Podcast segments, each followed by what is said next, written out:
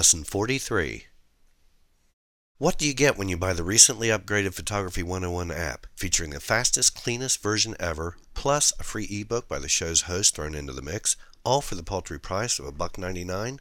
A great deal! There hasn't been a better time than right now to get the Photography 101 app for your iPad, iPhone, iPod Touch, or Android smartphone.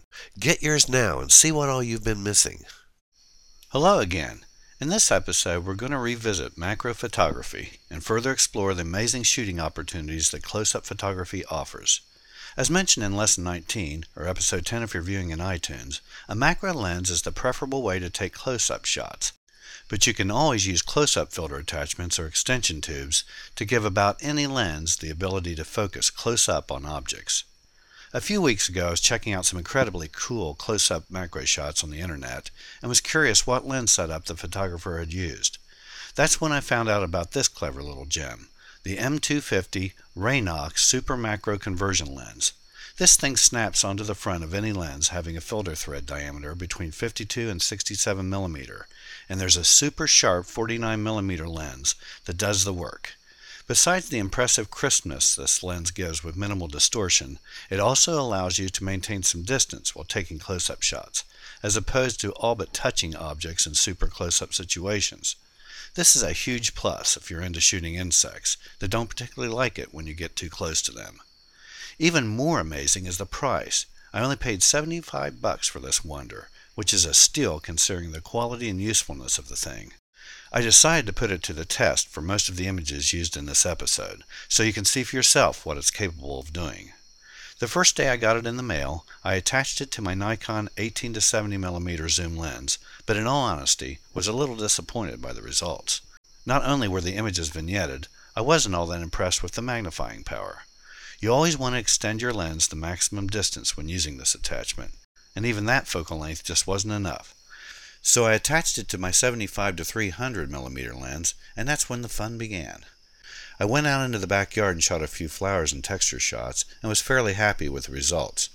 The only catch was that I couldn't use any high aperture settings with the available light, especially in the shade. As you may already know from earlier lessons, depth of field in macro photography is very shallow, and your only recourse is to use high f-stops to increase it. Since this requires a lot of light, and I wasn't getting it, I tried a few shots using the on-camera flash, but this was not very promising either. There were shadows from the lens being in the way, and the straight-on light quality was flat and unremarkable. Using a tripod and slower shutter speeds with existing light was of course an option, but I ditched that idea very quickly, since I didn't particularly like the limitations and difficulty composing shots while being tied down to a tripod. I then decided to use an off-camera flash bracket with my Vivitar 283 flash and started getting much better results. I was able to get aperture settings around f22 to f32 at ISO 400, and the light direction was better, coming slightly from the side. But I was still not thrilled with the shallow depth of field while shooting at the maximum focal length, so I decided to try one other lens I had in my arsenal, my 60mm micro Nikkor. Now I had a setup that included a legitimate macro lens plus this amazing attachment. Things really started to click then. I decided to focus on abstract formalism in this episode because I've always enjoyed photos with subjects that are not immediately recognizable, with formalistic qualities, such as line, shape, form, and texture. Just for the fun of it, I went around the house and gathered up a few common household objects, along with some outdoor stuff I found while walking the dogs. I chose things that I guessed might look good at high magnification. As it turns out, I was very pleased with the results. I decided to shoot in my studio using a single 300 watt second studio flash head as a light source. I knew I'd want all the power I could get in order to achieve high f-stops, plus I wanted to be able to see the effect of the light in real time by way of the modeling lamp. If you want to learn more about using off-camera or studio flash, see Lesson 25 or Episode 15 if you're in iTunes. Here's one of the shots of the first object I tried out. When I started composing this object, my first impulse was to shoot a cross section, but I quickly realized that this was less than thrilling.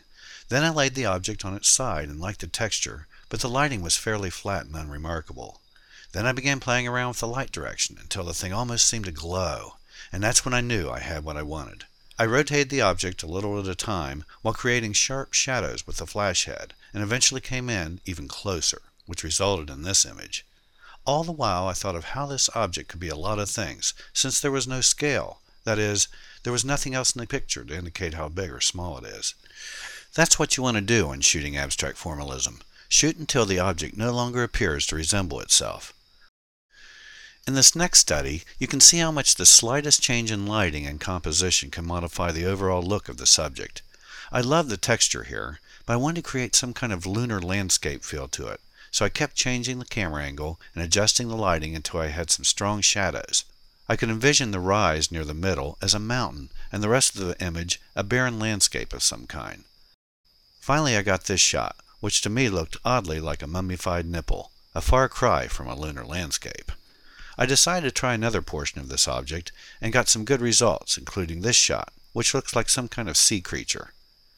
Once I was done with the inside, I started exploring the exterior of this object and got these two shots. This, which looks like it could be a cracked tile or a piece of cornbread, and this crazy shot, which one could almost imagine looks like a milkshake being poured into a container. By this time, I figured I'd explored about everything there was to explore in this single object. Then thought about how many more of them my wife had piled up in her work shed. When you consider that all these shots came from just a half of a single gourd, you realize that the potential shots one could find in, say, another dozen or so gourds might be limitless. I really had fun with the next object, and by the way, none of these shots were photoshopped in any way, so you're seeing the real deal. At first I experimented with composition, trying to find a way to make the thing look like anything but itself.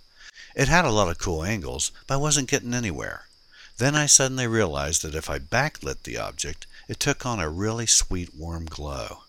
I then placed a dark sheet of paper in the background and went to town, playing with the composition and camera angles.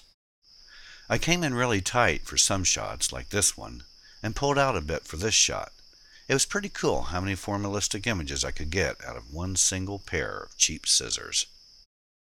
It's probably little mystery what this is, but I included it here to show again how critical light, camera angle, proximity, and composition are and how a single simple subject looks in the final image. I love the warm gold color of this thin copper wire and the repeated diagonal lines, no matter what way you look at it. If you ever find yourself shooting something and aren't happy with how it looks, don't give up until you've tried every possible variation you can think of. You may be thankful that you gave it a little more time in the end when you look at that last shot and say, man, I'm sure glad I kept working on this thing. Any idea what this is? Here's a couple of clues for you. It's a food product with just a dash of seasoning. If you still haven't figured it out yet, it should become more recognizable as I show another shot from farther away and reveal its true identity. Here's another shot where the lighting makes all the difference in its look. I backlit the object and purposely underexposed it in this first shot. By the way, the exposure for almost all these studio shots were at 1 60th of a second and in the neighborhood of f32 which is why the depth of field looks pretty decent. Clearly, Studio Flash provides all the power you need to achieve such small apertures at high magnification. I opened up the aperture a bit for the next couple of shots of this eggshell and modified the composition in an effort to make its texture look different.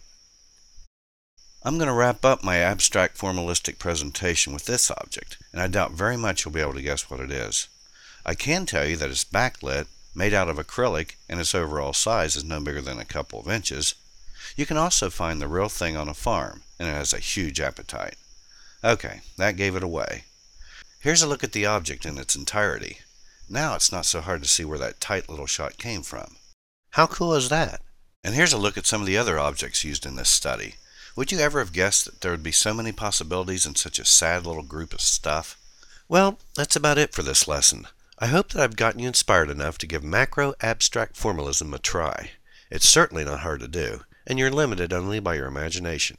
I've added a link for the Raynox Super Macro Conversion Lens in the Extras section and the blog directory in case you want to find out more or give it a try. So until next time, goodbye.